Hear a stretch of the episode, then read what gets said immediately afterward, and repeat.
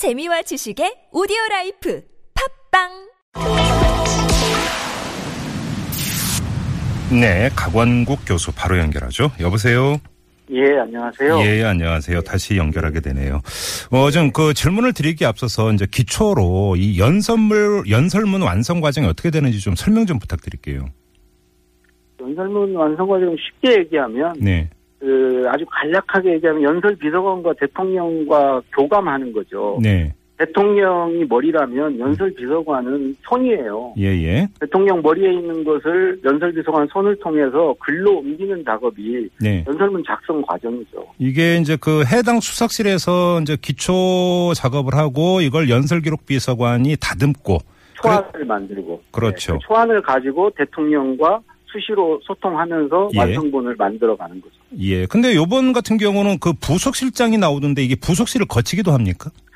이게 왜 그러냐면 연설문을 이제 저희 때는 이제 이지원이라는 그 사내 네. 통신망을 통해서 올려드렸는데 예. 그 이제 많은 그 비서실에서 엄청나게 많은 보고서들이 올라오지 않습니까? 예, 예. 그거를 대통령께 이렇게 선별하고 이렇게 하는 그 게이트 역할을 음. 부속실에서 해요. 네. 대통령이 직접 다 올라온 걸 다 보실 수 없잖아요. 예, 예. 그러니까 그거를 좀 고르고 이렇게 정리하는 역할을 부속실에서 하니까 음. 이게 연설 비서관도 결국은 부속실을 결과적으로 경유하게 되는 거죠. 올리기는 대통령께 올리는데 예.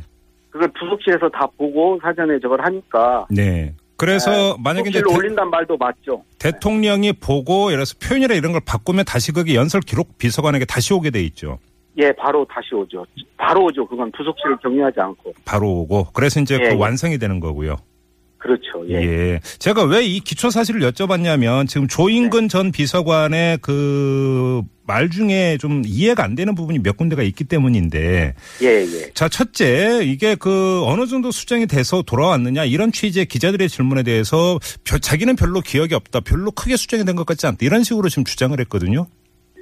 어, 그거는 뭐 아무 일도 안 했다는 얘기인데. 그거가 왜 그러냐면 예. 대통령이 수정한 이력 관리를요. 네. 해줘, 해줘야 다음 연설할 때 참고를 할 거 아닙니까? 예, 연설 예. 비서관이. 예. 그런 건 굉장히 중요하게 다뤄요. 올린 음. 초안과 어떤 내용이 달라졌고 네. 다음에 똑같은 그걸 반복하지 않게 해서 대통령한테 계속 이게 아니라고 고쳐줬는데 네. 그대로 또 올리면 안 되잖아요. 그래서 네네. 철저하게 이력 관리를 해요. 그러니까 수정한 이력을 계속 축적하면서 예. 그걸 통해서 대통령과 호흡을 맞춰가는 게 연설 비서관 자리인데요. 예. 그러니까 만약에 이게 수정이 이루어졌다면 다른 사람은 몰라도 연설 비서관은 당연히 알게 되어 있는 거죠. 아유, 그거는 정말 말이 안 되죠. 당연히 알- 그거를 모르고 어떻게 일을 해요? 그러니까요. 고친 걸 뭘 고쳤는지도 모르고. 지금 그래서 지금 여쭤보는 겁니다. 좀 납득이 안 네. 돼가지고. 또 한 가지는 박근혜 대통령이 이제 그 사용했던 단어 중에 뭐 우주, 혼, 뭐 기운 이런 뭐 우리 국민들도 다 알고 있는 단어들이 있지 않습니까? 예, 예. 이거에 대해서 이제 그 조인근 비서관이 직접 쓴 것인지에 대해서 기자들이 물었는데 조인근 네. 전 비서관의 답변이 뭐냐면 네. 그런 세세한 부분은 청와대 규정상 말할 수 없다. 이랬어요. 이런 규정이 있습니까? 좀 납득이 안 되는 게요. 제가 뭐 법을 몰라서 규정은 모르지만 예. 이명박 대통령 때 보면 예.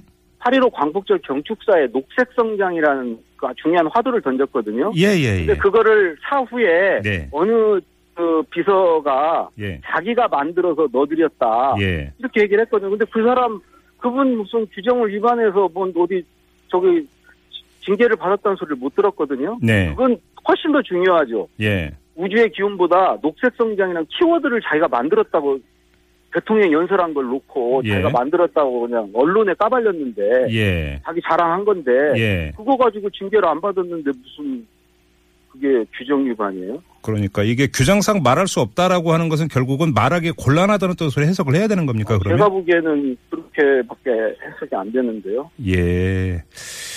그래요. 그리고 또 한 가지는 이게 지금 반복적으로 연설문이 밖으로 나가서 최순실 씨 손을 거쳤다라고 하는 게 이제 지금까지 제기됐던 문제고 밝혀졌던 사실 아니겠습니까? 자, 그러면 이거저거 설명 다 필요 없이 연설 비서관이 느낌상으로든 뭐든지 간에 이 사실을 몰랐을 수 있을까요? 아, 저는 불가능하다고 생각해요. 만약에 몰랐다면 예. 그거는 연설 비서관이 유령으로 살았거나 네. 그 자리에서 있지 않았거나 예. 그걸 모를 수가 없죠. 그걸 모르고 그 일을 할 수 없죠. 그래요. 어, 예, 그 납득이 전혀 안 됩니다.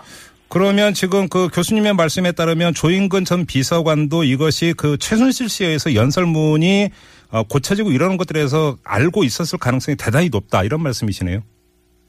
뭐 최순실 씨를 저는 뭐 최순실 씨의 존재도 알았으리라고 확신하는데요. 네네. 그걸 몰랐다 하더라도 네. 누군가의 어떤 존재가 있다는 것은 그걸 모른다는 건 말이 안 되거든요. 예예. 그러면 그 의문을 가져야 될 거 아닙니까? 예. 도대체 누가 고치냐? 음. 부속실에서 비서관이 고치는 거냐? 예. 대통령이 고치는 거냐? 이걸 물어봐야죠. 근데 그것도 안 물어보고 예. 모르고 예. 그냥 있었다는 게 나는 납득이 안 돼요. 예. 그래요.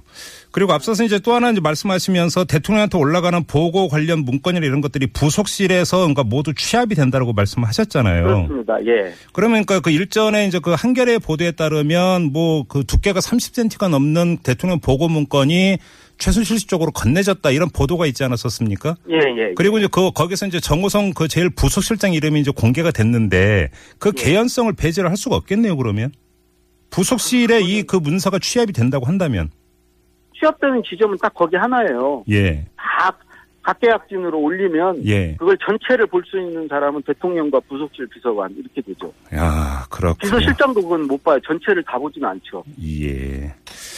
알겠습니다. 지금 검찰 조사가 어떻게 될지 좀 지켜봐야 될 것 같은데요. 아무튼 기자들 앞에서 했던 조인근 전 비서관의 그 주장은 좀 납득하기 힘든 대목이 여러 가지가 있어서 지금 강홍욱 교수에게 좀 자문을 구해봤습니다. 아니 사실을 있는 그대로 말하는 게 지금 제일 좋은 것 같은데 예, 예. 의혹을 더 부풀리는 이런 접근은 정말 이해를 못 하겠어요. 예. 알겠습니다. 자, 말씀 여기까지 드릴게요. 고맙습니다. 예, 고맙습니다. 네. 지금까지 참여정부 연설비서관을 지낸 강원국 교수였고요.